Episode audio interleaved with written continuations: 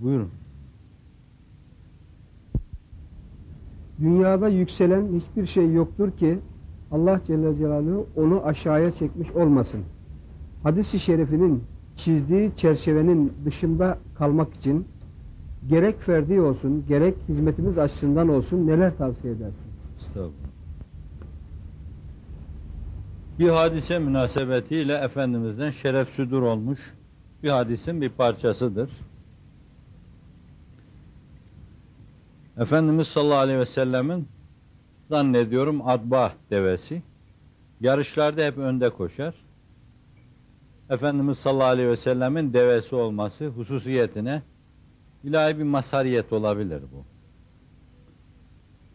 O ilahi bir masariyet olabileceği gibi devesini seçmede bile her meselede olduğu gibi insanlığın iftihar tablosunun isabet kaydetmesi şeklinde de meseleye yaklaşılabilir. Onda öyle bir firaset vardı ki ister atına, ister katırına, ister devesine bir kere alıcı gözle bakınca onu alır bir daha da değiştirme lüzumunu duymazdı. İlelebet kalırdı. Çünkü o turnayı gözünden vurmuştu artık. Adamı seçer yerine kordu, o adamı daha değiştirmezdi. O adam tam böyle 50 bin defa alıştıra alıştıra yivi açılmış, bilmem nesi açılmış, vidanın somuna uyması gibi, somunun neye uyması gibi öyle uyardı ki, bir daha da değiştirmezdi onu tam. İşte böyle de yaklaşılabilir. Yani atba öyle bir deve olabilir. Kılıcı öyle bir kılıcı olabilir. Bakışıyla hemen hükmünü verirdi ve o hükmünde yüzde bin isabet buyururdu. Biz bunu peygamberliğe ait bir mucize, onun peygamberliğinin delilidir diye yedi dereden su toplayarak hep onun etrafında örgülemeye çalışıyoruz. İşte böyle bir adbası vardı onun ama her kemalin bir zevali vardır. Bir gün nihayet birisi bir bedevinin devesi geldi, iyi eğitim görmüş, adbada miadını doldurmuş. Artık yaşlanmış, eskisi gibi koşamıyor. Ve aynı zamanda Efendimiz sallallahu aleyhi ve selleme de fena ve zevali hatırlatıyor. Belki Efendimiz sallallahu aleyhi ve sellemin de cismaniyeti ve dünyaya ait yanıyla yaşlılık dediğimiz şeyin dünyaya ait düşeni neyse işte o cihetle yaşlandığını hatırlatıyor. Ve zaten belli bir ölçüde işte o manada yine çok nezaketle konuşma mecburiyetindeyim. O manada yaşlanmış Efendimizin devesi öyle olması lazım. Artık o böyle azgın, yerinde duramayan, oynayan, sürekli gemi azı yağlayan alan bir deve değil de biraz olgunluğun zirvesinde bir nebi sırtında taşıyan miraçlı Burak gibi yani. Hani Kadı İyaz'ın dediği gibi bineceği zaman Burak birdenbire bir coştu, heyecanlandı, kabına sığmaz hale geldi. Buna da isterseniz Burak hafaganı diyebilirsiniz.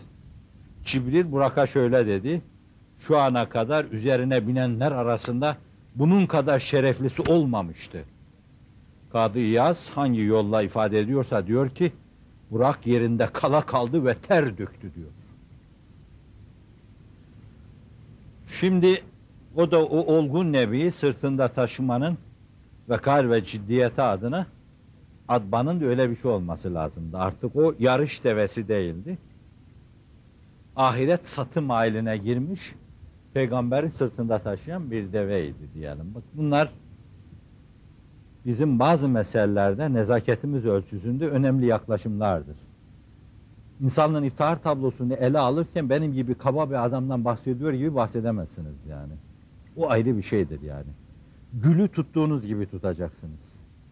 Onun yapraklarını kokluyor gibi koklayacaksınız. Elektrikli süpürgenin ağzına veriyor gibi değil çünkü kopar alır götürür onları. Kadar naziktir. İki elinizle böyle tutacaksınız. incitmemeye çalışacaksınız. Bütün hususiyetleriyle İmam Rabbani Hazreti Bediüzzaman gibi engin bir saygıyla yaklaşacaksınız. İşte bu da kıtmircesi ben onlar gibi diyemem yani onlar gibi Bedevi'nin Efendimiz'e ya Resulallah muazza sen bir kısım dendene yapıyorsunuz ama biz öyle yapamıyoruz.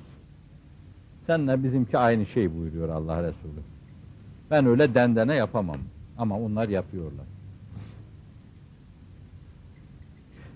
Dağıtma. Şimdi sahabe-i kiram çok üzüldü. Şu sahabenin terbiyesine bayılıyorum. Bir insanın bir katırı olabilir, bir atı olabilir, bir devesi olabilir. Bu bir dönemde önde olabilir, bir dönemde de arkada olabilir. Kendi develeri, kendi atları, katırları değil. Böyle bir yarışın başına kazanana ödül de koymuş değil, konmuş değil. Çok defa bu türlü meseleleri sürekli atlarını, develerini yarışlı tutmak için, icabında koşuya hazır tutmak için tazmir denir buna. Tam alıştırma, tam eğitme, icabında zayıflatma ve güçlü tutma ameliyesidir bu. Bunun için yarışlar da tertip edilirdi ve bu yarışlara Efendimizin devesi de iştirak ederdi. Efendimizin devesinin geri kalmasını sahabe hazmedemedi. Hepsinin çehresinde birdenbire bir üzüntü belirdi. Zannediyorum meselenin çok defa anlatırken farkına varamamışızdır. Peygamberin devesinin geriye kalması karşısında bile sahabi sinesi üzüntü duyuyordu. Ve Allah Resulü bunu hemen anladı ve buyurdular ki her kemalin bir zevali vardır. Adba yeniyordu. Yani günü geldi o da nakavt oldu. Onu aşacak da birisi oldu. Diyecektir Allah Resulü. Şimdi Allah Resulü sallallahu aleyhi ve sellem böyle çok küçük gibi görülen hadiselerle irtibatlı da külli kanunlar, külli kurallar vaz eder. Mesela deve yarışında söylediği bu sözde çok umumi bir şey söylemiştir o. Tıpkı insanlar da böyle kemal erdikten sonra zevale yöneleceklerdir. Çiçekler kemal erdikten sonra söyle, solar yapraklarını dökerler. Yeryüzünde her şey bir kemal dönemi bir de zeval dönemi vardır. Bütün eşya Hazreti Zatı Ecelle Ala'nın dışında fani ve zaildir. Her şey gelir zirveye yürür. Ondan sonra da arşiyesini tamamlamış gibi ferşiyeye girer. Nüzul içinde baş aşağı yeniden toprağa döner. Bu umumi şeyleri ve bir gün dünyanın ömrü de biter. Nitekim Hazreti Üstad da bu türlü yaklaşımları çok gördür. Dünyanın ömrü biter, o da bütün meyvelerini verir. En büyük meyvesi insanlar arasında Hazreti Muhammed Mustafa'dır. Düşünce olarak en büyük meyvesi, sistem olarak en büyük meyvesi İslamiyettir. Bu meyvelerini de vermiştir. Öyleyse dünyayı da bir seval beklemektedir. Dünya şu anda kemalin zirvesindedir. Ve en nihayet bunca İslam döneminden sonra, İslam'ın yaşanmasından sonra bir de dünyada medeni, mütemeddin insanların hüküm fermi olması söz konusudur. Hüküm fermi olması söz konusudur. Ve nihayet beşer bunu da görecek. Müslümanlar bunu da yaşayacaklar. Bir de öyle atla, silahla, kılıçla, kalkanla değil de doğrudan doğruya medenilere galebenin ikna ile olduğunu bizzat Kur'an'ın talebeleri, kutsiler gerçekleştirecekler. Yumuşaklıkla insanların ruhuna girecekler. Bu da kemalin ayrı bir yanı, ayrı bir derinliği, ayrı bir buğdu olacak. Bu da temsil edilecek. E, yeryüzünde bütün kemaller temsil edildiğine göre artık demek ki dünyada zeval satım haline girmiş olacak. O da çöküyor. Yok olmanın arefesine giriyor demektir. Dünyanın da demek ki arşı emanından sur sesi gelmeye başladı demektir. Ve hepimiz beraber o sur sesini yaşayacak ve darman duman olup gideceğiz demektir. Şimdi bu umumi şeyleri söylüyor. Bu açıdan zevalin önünü almak mümkün değildir. Fertler doğarlar, büyürler, öle, ölürler. Üstadın yaklaşımı insan rahmi maderden gençliğe, olgunluğa, ihtiyarlığa, kabre devam eden bir yolun yolcusudur insan. Oradan ahirete, cennete gider, cemalullah'a yürür, rıza yamaçlarında dolaşır insan. Ve dünyalar da öyle doğarlar, büyürler, gelişirler, yok olur giderler. Devletler doğarlar, büyürler, yok olur giderler. Şimdi bu insanlığın iftihar tablosunun bu küllü kaidesinden daha sonra Arnold Toynbee gibi, Gip gibi kimseler daha başka felsefi tarih yazarları şu hükmü çıkarmışlardı. Tıpkı ferden ferda insanlar gibi nasıl onların muayyen bir kaderleri vardır. Belli şekilde doğarlar, belli bir hayatı yaşarlar. ve kendilerini bir çukur bekliyorlardır. Bekliyordur. Miatlarını doldurunca da gider o çukura yuvarlanırlar. Tıpkı fertler hep böyle bir kader çizgisinde hareket ettikleri ve miatları dolunca da bir çukura yuvarlandıkları gibi milletlerin de aynen böyle kaderleri vardır.